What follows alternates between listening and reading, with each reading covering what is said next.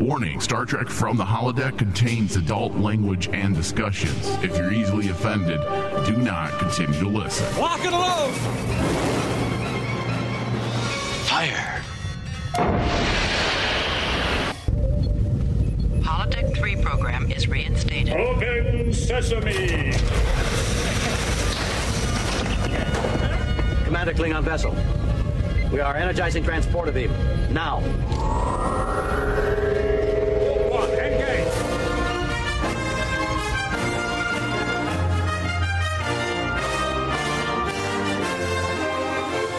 Right, hello, welcome everyone to Star Trek from the holodeck. I am Michael, your captain, the captain of the USS Rainman Digital, and in the studio or on the bridge with me is Ensign.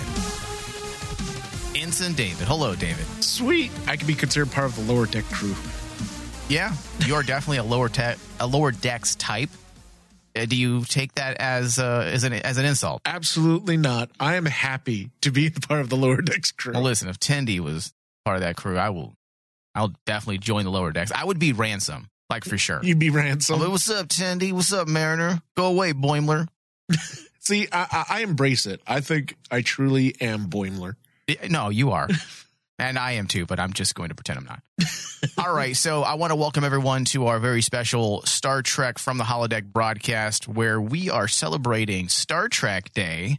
Yesterday was Star Trek Day, which marked 55 years of Star Trek. And to celebrate, David and I have decided to walk everyone through the latest details a lot of announcements that took place during Star Trek Day. And of course, we're going to sprinkle that with our own commentary. And probably in all actuality, David, we'll only get through two topics because we talk too much. Once we get started on one thing, it kind of blows up after that. And I swear to God, we are not going to focus on Picard, okay? On the negatives. Please no. Please. We're not. Please We'll be positive because there's lots to be happy about. I mean, Oh, Jesus, yeah. Star Trek has never been as big as it is as big as it is right now. I mean, we have we had at most we had two Star Trek shows running at one point. We had TNG running alongside Deep Space Nine, and then TNG ended, and then we had Deep Space Nine run alongside. Voyager. Voyager. But we have Discovery, we have Picard, we have Lower Decks, we have Prodigy, and we have Strange New and Worlds. Strange New Worlds coming. And And then we also have uh, a rumored out of Kurtzman's mouth himself a Starfleet Academy series that's potentially in the works. Yeah. And imagine that. I would never, back then, a lot of people thought it was crazy thinking about three Star Trek series running concurrently with each other with TNG, Deep Space Nine, and Voyager. Here we're getting like six. It's insane. It's insane. It's And crazy. You're right on on the one point. After watching Star Trek Day live, I've I fully have told myself I am not going to let Picard ruin Star Trek. David, don't don't even go there. Yeah, Yes. because there's so much. The the whole day started off really well with what we've saw with Prodigy and Lower Decks, and then Strange New Worlds. Strange New Worlds just. I have never been hyped more now than any other Star Trek show than Strange New Worlds because of what they're bringing to the table Yeah. at this point. There's a lot to be happy about for sure. And uh, we're getting to that point where Star and I, this is something I've always said. Star Trek can be many things. And I feel like and I'm going to include myself in this. I try to be ob- objective, but it, it's hard to be objective when you've dedicated most of your life to Star Trek as a fan. You know, as far back as I can remember, I watched Star Trek. My, my, my very first memories of watching TV with my mother was watching the original series, the reruns. So it is hard to be objective, but I try. And it is important to remember that Star Trek can be different things. It doesn't always have to be the Yeah. same thing. And I am 100% on board with that. The only time I draw the line is with lazy writing. That's the only time where I'm just like, ah, I, I, I, I can't, you know, I can't hold back. I have to say something. But now that we have so much Star Trek, I don't know if I want to focus on things that I may not like. And I think in the future, what I may do, if there's something that I just can't get behind because the writing's a little flawed, uh, it could be better. I think I'm just going to walk away Yeah, I think I'm going to walk away from that series because there are four other series. yeah. There's there's so many other things we can focus focus in on than the hate of one series. Yeah, and add and add to the aggression on social media that everyone has, or not everyone, a lot of A people lot. have towards what they call new Trek. Which, come on, guys, be a little. If you're going to insult something, be a little more clever. Well, I mean, especially they since hashtag it new Trek, like in you Trek. well, especially since you know you're That's not clever, Dave. that, that not very. It's not very imaginative. No, but like the the thing that I notice is a lot of people because of one show, they automatically say everything sucks. And I'm like going, no, there's other things in the in the franchise that we can all like. It's it's similar to like comic books. It's similar to like other franchises out there that have multiple shows or multiple movies that we can all point to and say, hey, you know what? I, I really like that. I'm not a big fan of that, but you know, we'll accept it for right now. Yeah, absolutely. I agree. There's too many good things going on to get caught up in in in the negative. So, all right, without further ado, let's get into this. Number one, I want to say Star Trek Day was a blessing for Star Trek fans, but a quick review of the overall event. Yeah, we should. As a Star Trek fan, it was I loved it. I just liked the idea that you could open up the app on CB, uh, not CBS, on Paramount Plus, and right there is the live feed Yes. for Star Trek Day. You go to Twitch, and guess what was the featured program on Twitch? Star, Star Trek, Trek Day's Day. live feed. You go online and look what's being promoted through numerous sponsors. Star Trek Day's live feed. You go to Facebook, multiple live feeds. That is awesome. You go to YouTube, multiple feeds for Star Trek Day. What time in history has there ever been, Dave, except right now, where you had access to Star Trek in that capacity? Never, Never. never. So that's the beautiful thing about technology and the, the the time that we're in when it comes to streaming. So that was exciting. I liked it. Now, when it came down to the professionalism, I want to say the quality of Star Trek Day, there were some issues as a broadcaster. was, I'm speaking. I'm surprised that they hire people who, number one, can't speak very well. Number two, uh, don't know Star Trek at all Yes, that baffles me. Why do you hire people for your red carpet interviewing people that they don't know?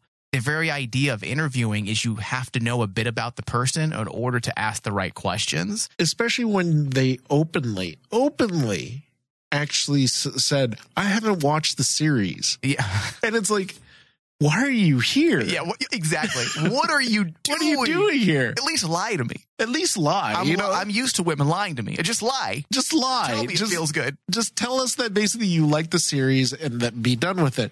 The worst thing you can do is basically say, I've never watched this before, but I'm here anyhow. Yeah, I will Why? say, and I don't know her name. The the young woman wearing yellow during the red carpet. I apologize, I forgot her name. She was actually uh, the host of the Ready Room two years ago that got canceled. Yes. She, the Ready Room was really bad because it she was- didn't know anything about Star Trek. But I will say, she has schooled herself because she knows way more than she did two years ago. So she Yes. took an active interest in finding out about the franchise she is working within. So my hat's off to her. But the other young lady they hired, I- mean, why are you there? You didn't even know Star Trek. Exactly. It's, it's it's very strange that you hire people that way. Um, also the the broadcast went over about an hour. Uh, Patrick Stewart didn't show up, but they didn't tell anyone until the last minute because I have a feeling a lot of people were hanging on for that last panel because of Patrick Stewart. But I will say, Dave, it made the the the news a little easier to digest because Yeah. who delivered that? The was Jeri wonderful Ryan. Jeri Ryan. My lord. How old is she, David? She, the fountain of youth. She must have access to the She's like 50 some years old and just Yes. completely just dazzles. She's a true starlet. She is Yeah, she's the classic Hollywood almost actress. bombshell. Yeah. She, she's almost like one of those classic She Hollywood have- bombshells. Yeah, well, bombshell or classic, classic thespian Yes. From the 1930s, 40s era. So, that being said, let's move into the news. Okay. So, we are going to try to get through as much as possible within this opening hour here. And we have about 45, 48 minutes left. And whatever we can't get through, we will continue on a Patreon exclusive show. So, without doing what Star Trek Day did to people, we're not going to wait to get to the biggest news. We are going to talk about it now. Tackle it right now. Yeah. Get it out of the way. the final panel that didn't happen, but we did get the trailer for Star Trek Picard season two. Yes. Now, Dave, I'm not I'm not entirely sure how I feel about it at the time of watching the trailer. I will say I am intrigued more than I was with the teaser. With the teaser, it just aggravated me because it was time travel again. And it felt like first contact meets encounter at Farpoint Yes. meets all good things. I'm like, well, you're doing an entire series based on uh, inspirations from First Contact and the pilot and the finale of TNG. This new trailer still definitely reminds me of that, but there seems to be a lot more to it than simply time travel. There are Borg elements, which we knew because of the announcement that Annie Wersching was uh, cast as the Borg Queen. Yes. So it seems like the series is a lot more multi-layered than the teaser as well as season 1 was in my opinion. Oh, by far, by far, because there's a lot of elements going on in this, apparently this season than there was in season one. Because season one, the layer, the the story thorough line was the story of Data and Picard. But I mean, that's pretty much it. With the teaser, with the trailer that they released, you kind of get a sense that we're going to get more of a story between about uh, the relationship between Q and Picard. We're going to deal with Picard's. I guess we're going to go back and try to further establish Picard the the importance of Picard's legacy because of what Q does. Well, if they're using Q properly, then those are the types of things they will do. For example, you can't bring Q in unless you're going to have a very strong philosophical statement. Yes. That is what Q has always been used for in every single episode of Star Trek of the Next Generation. Deep Space Nine was kind of a cameo to help that series. It was kind of useless. But in TNG, Q was used to pose philosophical questions that at the end of the day was all about Picard, Picard. was all about Picard and how he would move forward and what lessons he would learn. and that's why it makes sense to me if the if the trailer actually just gave us a, a huge spoiler of the of the plot line of Picard is Q getting angry at Picard and changing history to show Picard the importance of his his legacy, importance of him. I like how you say upset because I noticed that uh, we've never seen a Q that looked malevolent or upset. upset. And you can tell that basically when Picard basically says, it wasn't like, it, and when I look back at it, it wasn't, you know, Picard yelling at Q just angrily. It was Picard yelling at Q that he's not happy with himself, that he's too old. And then the look on Q's face when Picard just says that he's too old for this, Picard uh, Q looks like he gets pretty upset about it. Well, we also don't know. We know how editing goes when it comes to trailers, so we don't even know if that reaction is necessarily Yes. to Picard because of Picard's statement. But if that is if that is the connection there, I I actually like that because it shows that personal relationship between Q and Picard and Q kind of like really when you get to the uh, the all good things storyline Q leaves that basically hoping Picard learns a lesson that basically he earned this point to go out to the stars and he's earned it. And when by the end of it it's almost like this triumphant feeling even even for Q. And you get to this point, and all of a sudden you have Picard saying that he's too old, that time's passed him by. Basically, he's not. He's a shell of a, the, the man that he was. So, are you saying that you think Q is showing up at his doorstep because of the way Picard feels about himself, yes, and perhaps the way he has lived his life in his twilight years? Because if that's the case, yeah, if the reason why Q shows up and he's disappointed because his face is upset and he's never been upset necessarily. no, He plays into it. He's very satirical. He overacts purposely. That's his personality.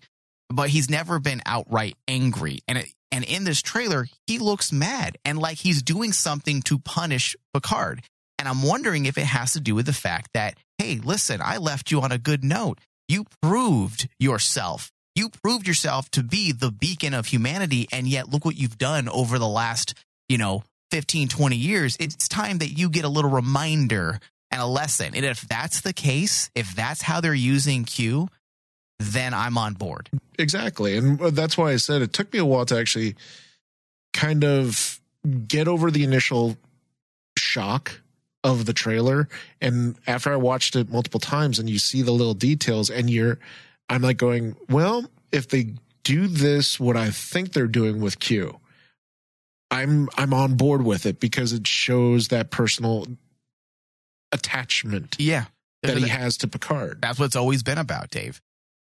Now, there are some questions pertaining to Star Trek canon continuity that has me a bit concerned because I'm not quite sure where he's going. They said the 21st century, yes I believe, in the trailers where they were sent.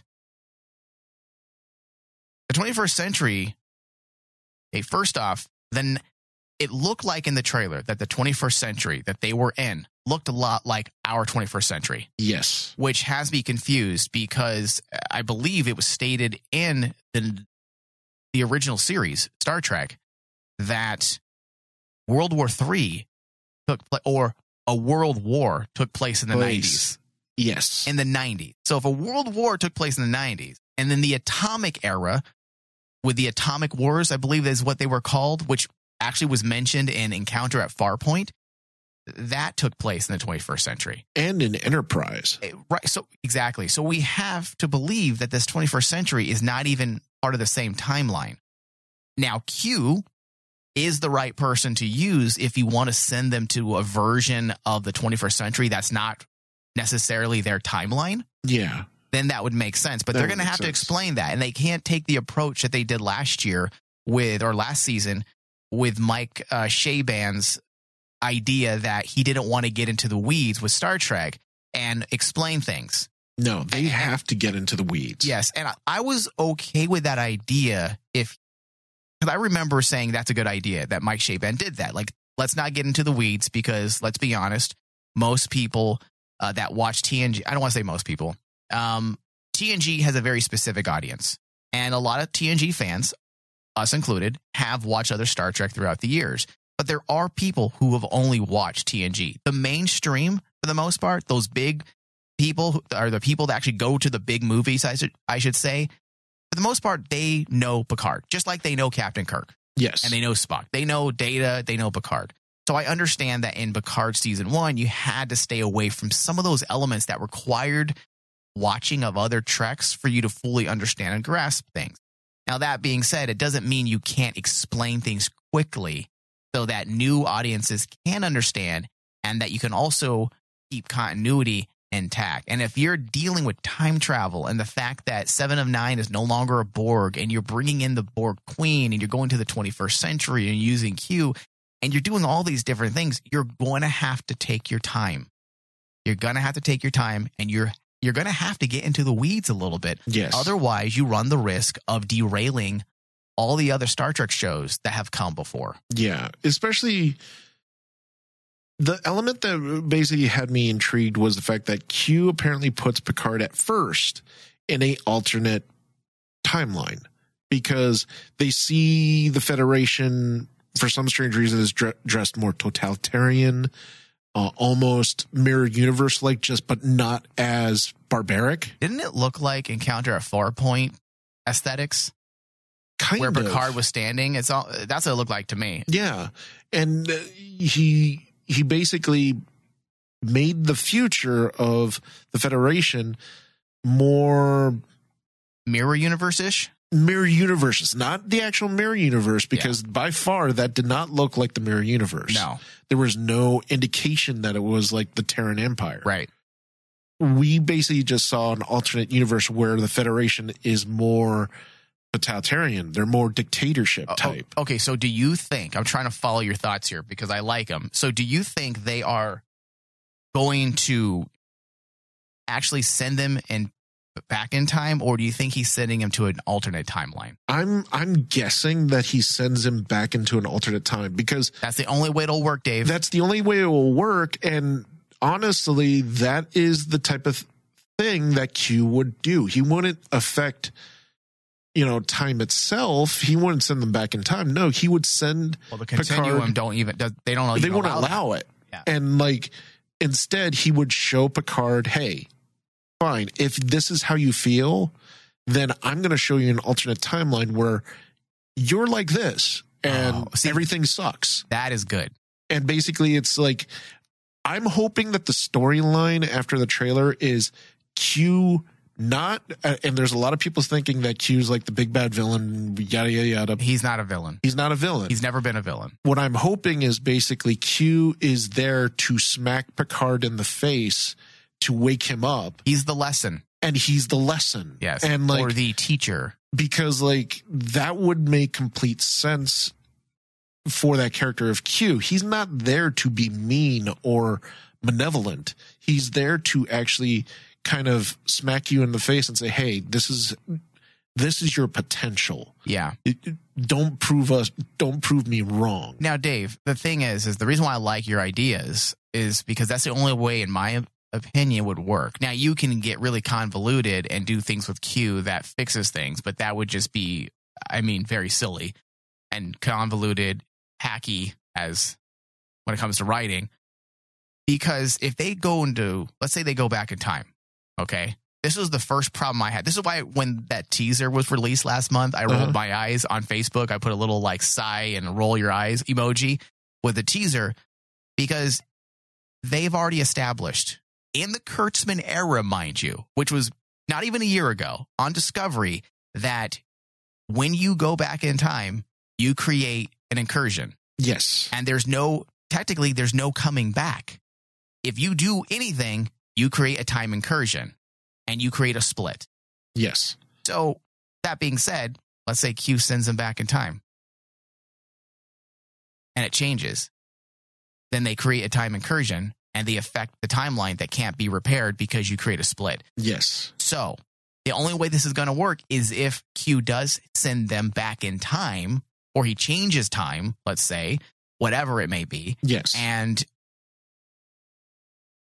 it's a completely different timeline for whatever lesson. or it's a completely And- different and, use and I hate saying this out loud because even that sounds convoluted. it sounds convoluted, It- but it's the safest bet you can do because, like, if you were to send them back completely in time, it ruins a lot of what was set up and it makes literally Star Trek. If they did that, yeah. what would happen is they'd run into the Terminator complex. Well, you know, Where- seven and nine is Sarah Connor now, so that would actually work.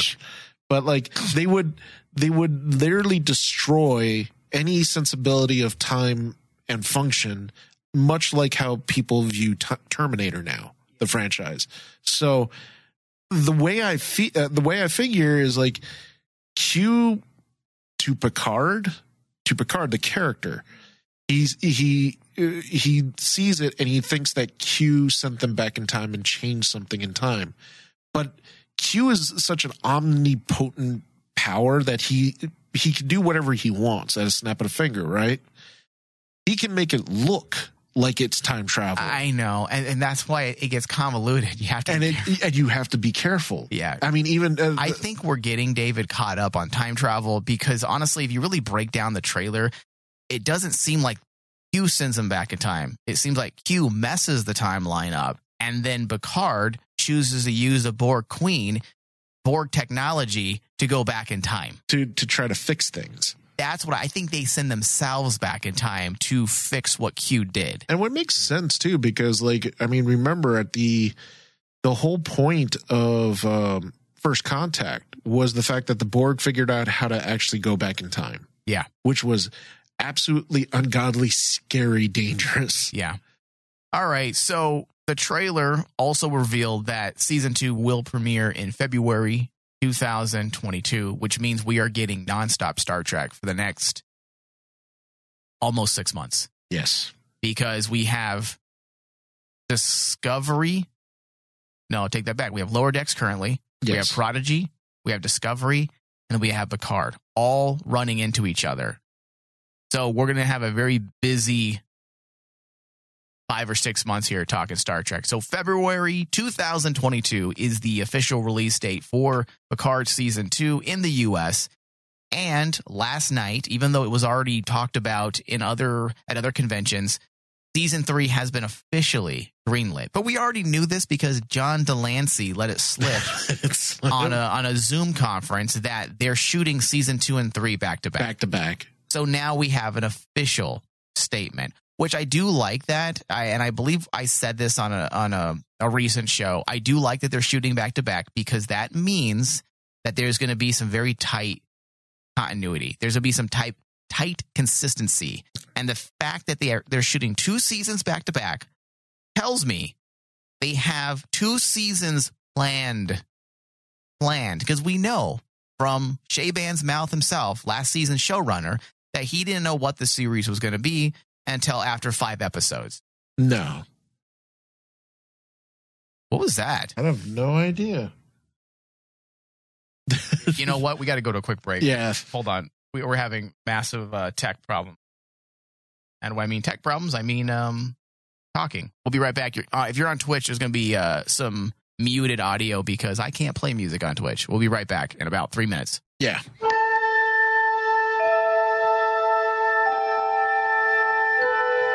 Space, the final frontier. Holodeck 3 program is reinstated. Open sesame. So that he could be with Sakul. Su'Kal. Su'Kal. I don't give a fuck what his name is. so he can be with Sakul on Kaminar. I hate the character David, so I'm not going to say his name right. Fuck that guy. This person that basically is an adult, he's a traumatized person. Yes, he's been with holograms, Mike. Why is he basically treated like he's mentally disabled? Mama, make me happy. Like, like, why?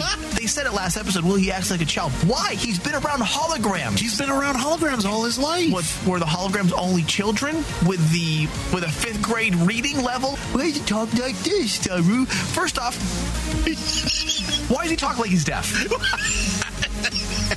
Number one. Where he's not deaf. That was my main. That was my main. None of it, dude. It, none of it makes the whole None stuff, of- cool stuff, to call stuff makes sense to me. And then in doing in putting Saru in that storyline, made none of Saru's choices make sense either. Listen, Dave, people may say, well, now you guys are just being nitpicky. And listen, this is what happens when you drop the ball. Yeah, The, the floodgates are released. If, if you had written three concise episodes in a row, I wouldn't even be talking about Lou Ferrigno Sokol. exactly. It's death by a thousand cuts. Star Trek from the holodeck exclusively on Rainman Digital. Head over to rainmandigitalmedia.com or search for it wherever you listen to podcasts. End simulation. All right, we're back. All right. Uh, the studio dog was acting up. All right, so let's move on to the next the next bit of news here. Which one is the question? All right, so let's talk about Star Trek Prodigy. Okay. I, I was I didn't know what to expect. To be completely honest, I didn't know what to expect from that series, like what we were going to get, what it was going to be. When it was first announced, I want to say almost two years ago, that it was going to be before we even had a name, before we knew what it was going to be about. They said that they're going to be releasing. I think it was longer than two years ago. Yes. They said that they're, there's going to be a kids cartoon that is going to air specifically on Nickelodeon. And I kind of said, oh, that's kind of cool. It'll Be a nice way to get the younger generation involved. But I automatically shrugged it off and said, well, that's not going to be something I watch. Then they decide, well, let's make this something that kids can enjoy that is less kiddie in design and we will just keep it from a we'll we'll write the show within a kid's perspective Kids' perspective, that's different. Yes. but we're going to make sure this show appeals to people of all ages. Then it got interesting. And now after seeing that trailer, my god, dude, that trailer it was gorgeous. dude i'm i have been after after star trek day after seeing the trailer and the teaser beforehand this arguably is one of my most anticipated uh, and yes star strange new worlds is fantastic. I'm really excited for that. But prodigy is actually my most anticipated series. I think it's because it's something totally different. well, dude, this could honestly, honestly be the answer to one of the things that many fans have been saying when you compare Star Trek and Star Wars. Mm-hmm. Star Wars has Clone Wars. Star Trek doesn't have that. This is their answer. I honestly feel that Prodigy is trying, they're trying to make a series that could be their answer to, let's not even say Clone Wars, Mm-hmm. their answer to Rebels.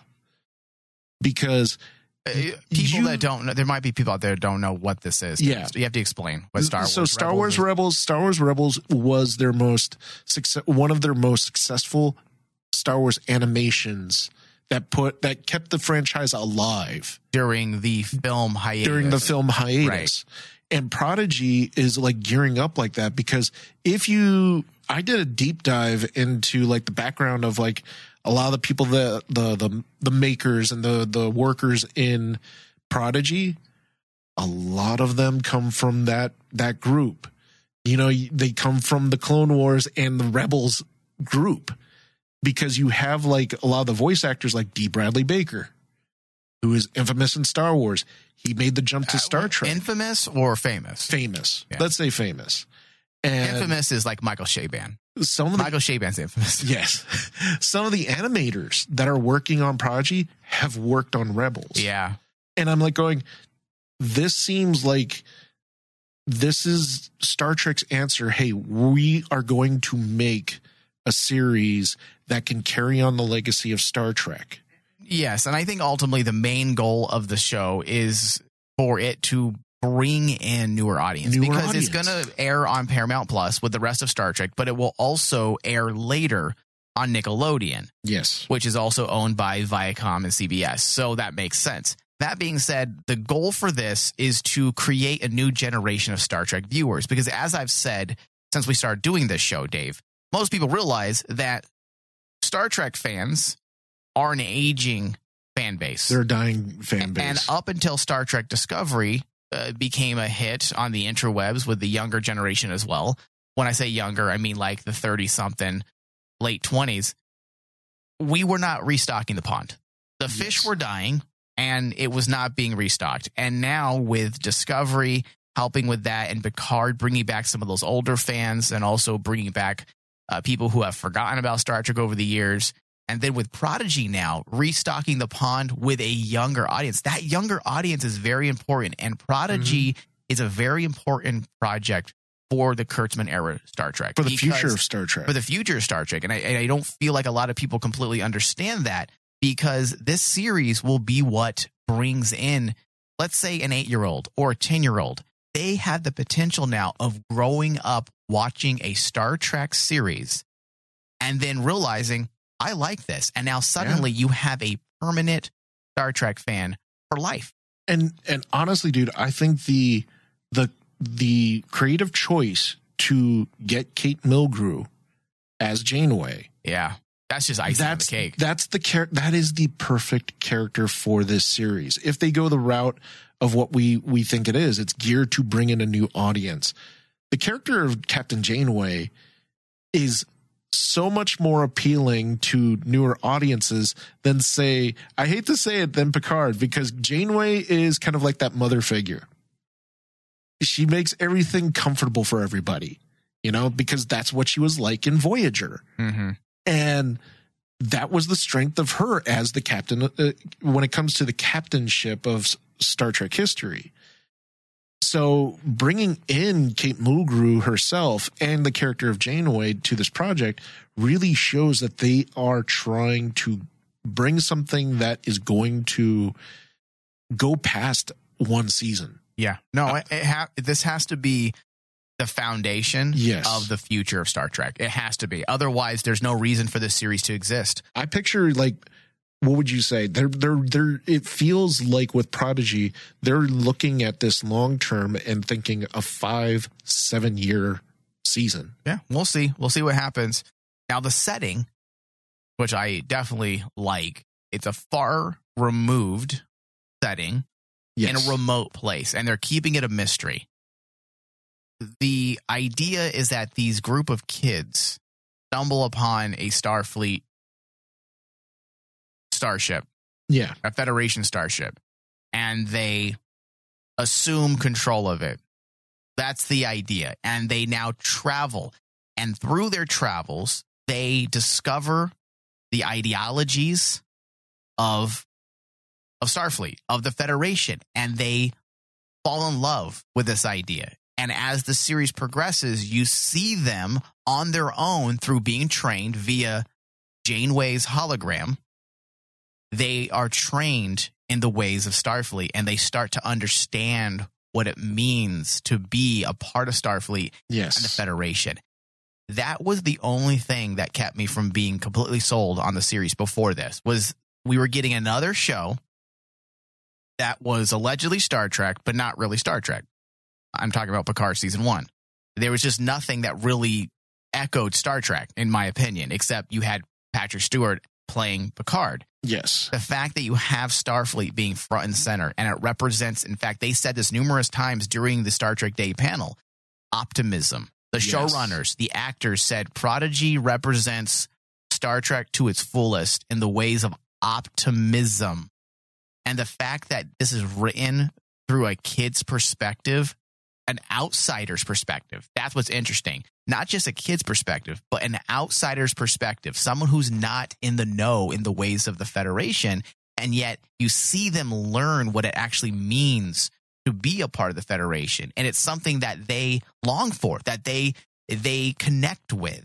So the fact that you have that outsider perspective, I think, is a very strong uh, perspective within the writing that will help bring in new audiences. It's what I always say, and I hate crossing streams like you do all the time. It was one of the best things about Star Wars Force Awakens with the inclusion of the new cast. The fact that Rey and Finn represented the new audiences of Star Wars, introducing new people, and through their eyes, they're introduced into this world of spectacle and awe, which is the world of Star Wars. Yes. And I have a feeling that's what they're doing with Prodigy. When they mentioned an outsider's perspective, I have a feeling that this show will be a starting point for new Star Trek fans, specifically kids, kids who never have watched Star Trek. They now can, through the eyes of our cast, discover what Star Trek is all about. Oh yeah. And that's exciting. I really like the plans. And that is something I always talk about on a lot of our shows, Dave, is that when I when I when I when I watch panels or go to conventions or on it, little studio dog. Now she's chewing equipment. Hey, go. Apparently. Poor dog. She's bored. Um, what was I saying? Oh, Star Trek conventions and conventions in general. What do I always say? I want to hear about the mechanics of what you're doing. But listen, I like the actors and they're fun sometimes if they have a sense of humor, if they know how to, you know, have a good time. But for the most part, I want to hear from uh, the mechanics. I want to hear from the people working on the project, their thoughts from the writing room. What what are, what were their strategies? And that's why the Prodigy panel was one of my favorite panels of the entire night. Oh yeah, especially since we got to actually hear from producers Kevin uh I think it's Hageman and Dan Hageman. Yeah. Their insight on what their show is all about was really important. And I thought that it was starting off Star Trek Day with Prodigy and them explaining explaining their concept and what Prodigy is supposed to mean was vital Yeah. to kind of set the tone for everyone watching and show, hey, Star Trek's here for the long haul. And another thing, Dave, the fact that the showrunners were there expressing their thoughts on Star Trek, they got it all right. Yeah. They did their research. It wasn't like I, I don't want to. Yeah, you know what? Fuck it. It's not like Michael Chabon who's interv- who's interviewed and they ask him about Star Trek Picard and what it's about, and he can't explain it. He's like, "Well, it's about a man who, uh, you know, Oh, that was um, Kurtzman. no, it was both of them. It was the two fucking puppeteers. True. so stupid. You know, when you can't answer what a show is about, and your your way of explaining what a show is about is by going through plot points, that means you shouldn't be writing because that's not what a show is about. A show is never about the plot points. That's the plot. Yeah. That's how you're transporting the idea of a show. And the fact that these guys were able to explain their show without giving away really no plot details, and yet you walk away understanding what this series is about is amazing. And that is why I am 100% excited about Star Trek Prodigy when I really wasn't. Oh yeah, and like basically like when you get down to it, I'm actually fairly comfortable with the Hagemans as showrunners. The- the- essentially, that's who, who they are. They're the showrunners Yeah. of the show. Yeah. But they're in safe hands. Like I like They're the in good hands, like Allstate. they're they're in good hands, and Yeah. I I do like the fact that hearing them talk also kind of exuded like this sense of excitement. Like it was like very infectious. Like the way they were Yeah. talking, it They was were they were in love with the idea they were in love with the idea. that they're now a part of Star Trek. They were passionate about it, and it even goes down to I didn't even know the actor who was. I I'm guessing he's the main lead of the show is Brett Gray, who plays Dal. Yeah. and he's actually very charismatic. he was. And honestly, I think the kid can actually carry uh, carry the show. He has a good cast of characters and good voice actors behind him to carry him on in the show.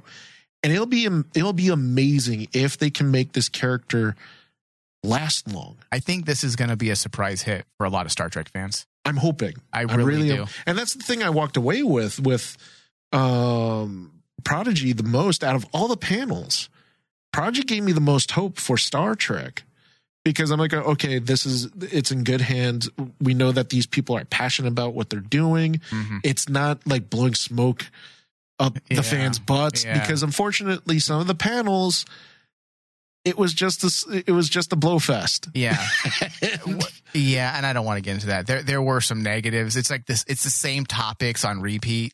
Like it's like they have like a bag of vocabulary words yes. that are new and trendy on social media and they just throw those out a few times. But if you notice, like the the best panels were the ones where we genuinely felt the excitement of the cast and crew. Yeah. You know, like Prodigy started off well, and Lower Decks was fa- freaking fantastic. Yeah. And, and we'll get to lower decks in a second, but we're running out of time, Dave, so let's talk about Strange New Worlds.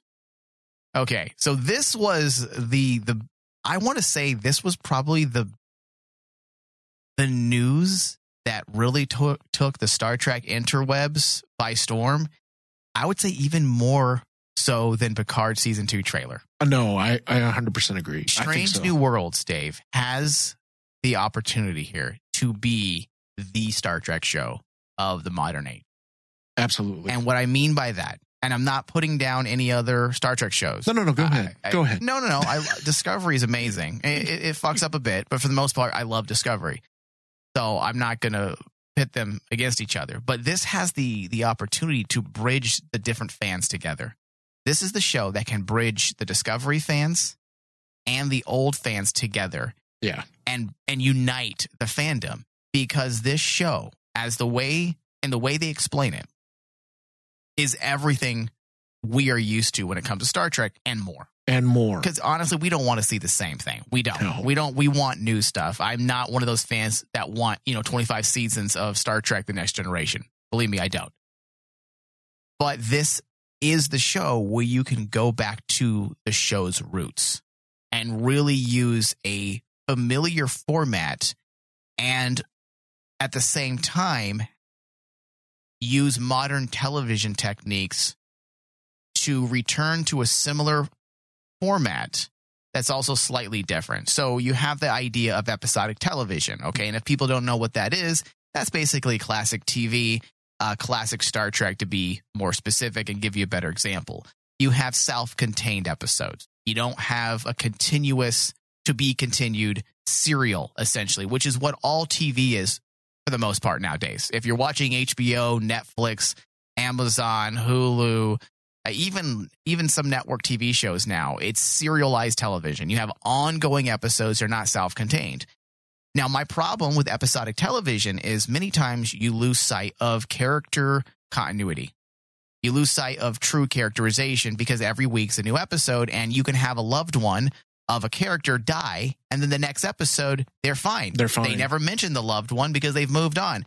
And that to me just always felt very naive and immature. Even in the old days of writing TV, it always bothered me in the 90s, especially when I when I grew up watching a lot of TV. It was my problem with the original series, especially with the greatest episode of all time, the city on the edge of forever. You know, Picard lost a woman he was deeply in love with. I loved her. And then the next episode, he's fine. Never brings her up, never talks about her. She has no bearing on his characterization or his development as a character moving forward. That was always my that's my problem with episodic television. Now Yeah. what, what Kurtzman has said is that this will be just like that, except there will be character continuity. Character because not only is it the characters, but it's the relationships. Yes. And when he mentioned that, I absolutely got on board with Akiva Goldsman as the showrunner I like what he Because- was saying. because Akiva Goldsman treated that panel like an old school television. Television, uh, how a show, uh, how a producer would approach a television back in that day. You know, episodic television was supposed to be week to week. You know, Mhm. there's always a surprise coming in the week, but the difference that he's going to be approaching it with is the relationships. He's still going to f- remember that we're we're a different audience nowadays than than back then for episodic television because back then we could shake it off. You you know, audiences back then would just overlook it. Now audiences look deeper and deeper into their series because of the quality of writing and the quality of production. So Akiva Goldsman is actually coming into that the series now with an old school mentality, but with the knowledge of a new new way of thinking. Yeah. I I am completely on board with Strange New Worlds. And I am. I think all of us were, especially since I think most of our listeners and you and I, Dave, can all agree that Star Trek Discovery Season 2 is probably the greatest of, of the new Star Treks to date. And a lot of it has to do with this the amazing balancing act within that writing room when it came to all of those characters, when it came to Burnham's story, when it came to Saru's story, when it came to Tilly's story, when it came to Pike and Spock, and how they just just meshed everything together, having a continuation of the pilot episode as a part two. I mean, showing Pike's fate. Season two was amazing. So now you're taking all some of that amazingness, the ingredients to the amazingness of season two of Discovery, and using that now, mixing it with a little bit of the original series, and suddenly we have this TV show. They have to want to suck for this not to be Yeah. good, in my opinion, because everything is there. everything's right there. And it got me so excited, even more so seeing the cast. And while, yes, bringing in the old school characters like Ubanga and uh, Nurse Chapel, Oh, come on, Dave. and That's spoilers. well, people who have saw the trailer Yeah. should know, basically, is fantastic. But Well, let's then you bring in well, other on. Characters. Let's get into that. Let's go through this new list, okay? So during Star Trek Day, they did release a I want to say it was a character trailer. It wasn't really a trailer. It was a didn't show anything. To, yeah, it was a cast trailer, which I Yeah. thought was pretty cool. And they introduced a few faces. They first off, they said that we're getting legacy characters, which immediately made me excited and a little nervous yes. because that just makes me nervous. First one up is we are getting a new version of Uhura, and she will be a cadet, which I think is awesome. We also, as you mentioned, are getting uh, Nurse Christine Chapel, Yes. which was played by Gene Roddenberry's wife, Michelle Barrett, Yes. in the original series, which I think is pretty cool because we're getting two because Majel is it Majel? Majel. Yeah, is it Majel or Majel? I believe it's Majel. I'm gonna uppity it up and just say Michelle. And if it's not, then I'm just ignorant. Uh, Michelle Barrett. I, I then pronounced it different again. Whatever. Roddenberry's wife played two roles in Star Trek. yeah. Actually, three. Actually, four roles because she was the oh my computer's god. voice. Yeah, she was the computer's voice. She's also Deanna Troi's wife in TNG. But Yeah. before that, she played. Did I say Deanna Troi's wife? Deanna Troi's mother. Deanna Troi's mother. that might be kind of hot, though. um, you could tell it's getting very late here. She played Deanna Troi's mother. She played the computer on every single Star Trek during the 90s and early 2000s. She played Nurse Chapel in the original series, and she played Una, number one, Number in the one. pilot in the original series. So I think it's pretty fucking cool that both of Barrett's roles or characters are now going to actually be included in Strange New Worlds. yeah, they're not going to disappear randomly. yeah. A lot of characters just evaporate. Just during those old evaporated. days. Yeah. We're also getting, as you mentioned, Dr. Mbenga. yeah, Ubanga, which He- is fantastic. Now, he was the doctor in the pilot. in the pilot, he Okay. he was the first. He's the first doctor of the Enterprise with Pike. Yeah. Now, the biggest one, I wouldn't really call this a legacy, but this is the character connected to a legacy. And it, This it, is it blew my mind. If I had the camera on when this was announced, I probably, you probably would have seen my mouth completely just drop. Drop, yeah, So, a new character that's a part of Starfleet is Lan, Laan La'an. Noonien Singh.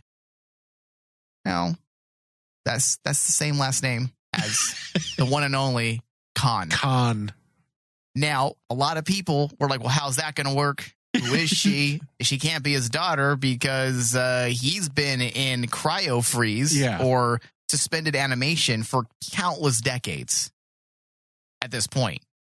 So she is obviously a distant relative, and Khan is some distant Probably ancestor. I'm distant, assuming. uh, distant uh, descendant. Yes, because Khan cannot appear in this. There's no way he can appear because he doesn't make his appearance and he's not released in, from his suspended animation until season one of the original series, which is still about eight to 12 years away from this time period that Strange New Worlds takes place. Yeah, So it'll be interesting to see what they do with that character and how they draw those connections. I, I think we're in safe area here. I don't think there's going to be any issues of continuity. I mean, she it's very easily she's a she's an ancestor or a, a, rel- a a, distant dis- relative. a, a descendant. A descendant. That's the word I'm looking for. Thank you, David, for being here to help help me from being an idiot tonight. I'm like uh, an ancestor. Nope, that's not right. Well, the thing is, like, uh, uh, they're they're definitely on thin ice with that because if you are connecting a Singh to the Enterprise crew, then my question would be, wouldn't Spock then know about the things sooner? Um, well, how? Why would he though? no, that's a good point. I think what we're learning, Dave, is Spock is uh, is not very forthcoming with knowledge. Oh, no. because he never told anyone about Burnham. yes, He never told anyone about Sybok. yeah, Um, that's true. So Well, it's it's hilarious. he's very good at keeping secrets. So if you need a friend that keeps secrets, he's the one. it's hilarious because you mentioned that because I watched I think it was um the final frontier Yeah, where Spock and Kirk him. Yeah, know. Kirk and McCoy both confront him and say, "There's a lot of stuff you have not told us about your past," and then Spock just nonchalantly goes, "Well, you never asked." Yeah, dude, and you know what? That's such a fucking Vulcan statement. It's a douchebag. But you know what? It fucking works. It It, works. actually, no matter how many Star Trek fans want to get mad about the Burnham being the sister, you know, like a, a stepsister type thing. Yeah, listen, it Kirk never asked. It it kind of works. I mean, Vol, uh, Spock isn't really forthcoming with information. I was making a joke, but it's actually true. It's actually kind of canon. it's canon because like we saw it at Final Frontier, and I didn't realize it till I rewatched Final Frontier that you But know a lot of Spock people- has kept a shit ton of secrets. Yeah, I do remember when that movie came out, and I, there were people because I, I read Star Trek, uh, Star Trek magazine back in the old days, and the chat in the back, or not the chat, the uh, comments. You know how they would publish people's notes. oh yeah, There were people that were upset with that. So people were the same back then. They screamed foul ball. Foul ball. How does Spock have a brother? Well, they explained in the movie. they explained it in the movie. He was exiled. he was exiled, and also Spock just likes keeping his own personal life to himself Yeah. unless he's asked. Yeah, he's a good booty call to have because you can like if you want to maintain professionalism on board, you know, uh, Starship, but you want that booty call with Spock, you can trust that he's never going to like tell anyone. Oh yeah. Well, think about it, man. I mean, like some of the most classic Star Trek moments, even in the old series, it's always dealing with Spock keeping something from Kirk, like Pon farr. He didn't tell him about like, like oh, Vulcans go through this. So it does look interesting. Um, Strange New Worlds. One of the highlights for me as well was how they explained Pike. And this is something they got into a little bit during Star Trek Discovery season two. That they don't really have a lot to go on when, when it comes to Pike. He's such uh, an important character in the world of Star Trek, but there's nothing really to go on. He's almost like a blank slate you can do or a blank canvas. You can do pretty much whatever you want with him. So it's going to be interesting to see how they recontextualize what we do know of Pike and move important pieces around on that board and really flesh out this character that we've all known for 55 years, but really didn't know if that makes Yeah. any sense. It's going to No, be really fun to see what they do with Captain Pike. Well, that is one of the reasons why when we were watching it and after the cast thing, I immediately asked you uh, if a certain other character, do you think they will actually bring him in? Which is one? Kirk.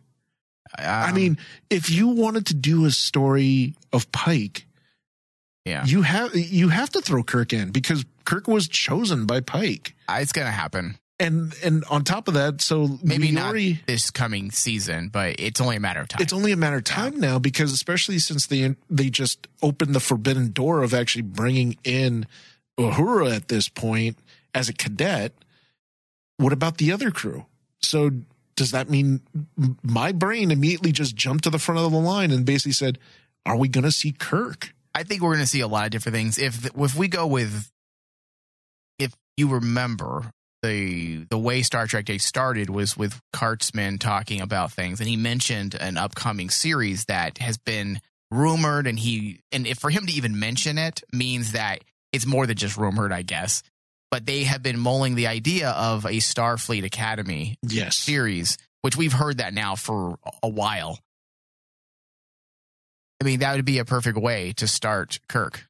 Have Kirk be in that show, In that and show. then move him to Strange New Worlds, and then all of a sudden we have, you know, Kirk on the Enterprise. So it could work. It's very easy to see how those parts can move. I'm not anxious to see that, to be completely honest. Starfleet Academy. No, no. Um, just having Kirk. I, I don't Oh, think it's having Kirk. needed. We have a lot on our plates when it comes to Star Trek fans, and to throw Kirk in Oh, would just yeah. feel like it, it would feel too gimmicky. Well, dude, I mean, there's just no, like there's no point. just like what you said, we have six shows of Star Trek Yeah. coming up. Now we do need to close out today's show, but first I do want to mention the other element that was discussed during Star Trek Day Strange New Worlds panel, and that's Spock's emotions. And people may scratch their heads and like, Spock's emotions. Yes, he does have them, and he did have them. Uh, not in the original series necessarily, but in the pilot Yes. which was never intended to be canon, but over the course of decades, it has slowly become canon. And now we have to deal with that sore thumb, which is Spock laughing, Spock smiling. In fact, they did do a little bit of that groundwork already in Discovery Season 2. They mentioned that he, uh, I want to say they said, and I'm paraphrasing here, something about he's still working on controlling his array of emotions yes. because people that may not be in the know, Vulcans do have emotions. They just repress them. Yes. They they uh, they control them. They control them. So that's going to be actually a big element and a big part of Spock's story in this show is his emotional is the emotional side, meaning how did we get from Star Trek, the original series, and the movie Spock? Or I should say, how did we get from smiling Spock? Yeah, the the uh, Is this making sense? Let me. Like, there's too many timelines too here. many timelines. How how the pilot. Here We're we go. going from How- the pilot. Yes. How are they going to reconcile the pilot and what they did with Spock with the rest of Star Trek moving past that point? Yes. And that's what they're going to do with his story. They're going to flesh out that aspect. And I I was actually really happy to hear that Yeah. because that's not only something that I feel is needed to fix some uh, issues of continuity, but also that's a good story. Oh, it is. That's an interesting story. Well, dude, I mean, even at the end of Discovery season two, the story of Spock became so much more interesting to me because, like, you laid the groundwork of. I, I don't want to use this word for what Spock and his emotional state after season two was, but it was traumatic. He lost his sister. He had to say goodbye to his sister, never to see her again. And you knew uh, at the end of season two, you realized that he wasn't the same person after that. No, he wasn't. And that's another thing that they can. That's a great point, Dave. That's another thing that they could add to his development as a character and really work through that aspect. And maybe that will actually be connected to his, or I should say, the emotional aspect, The emotional aspect. dealing with the loss of his sister, the person that he was connected with. There's a lot of things to digest. We didn't get through a lot of as much as I would like. We we stuck on uh, three three big points. yes. Um, we will continue this discussion of Star Trek Day on a Patreon show. So if you are a Patreon subscriber, you will have access to that um, at the same time as this is released on demand. If you are not a Patreon subscriber, you can head over to patreon.com slash Rayman Digital and pledge $5 or more a month, and you'll gain access to not just the second part of this discussion, but I want to say thousands of hours of additional Star Trek discussions, ranging from topics on the philosophy of Star Trek, uh, discussions on the Borg, Q. We do it all over there. So patreon.com slash Rayman Digital pledge. I want to thank everyone for listening. Thank you, David. Thank you. Live long and prosper. I couldn't help but notice your pain. My pain? It runs deep. Share it with me. End simulation.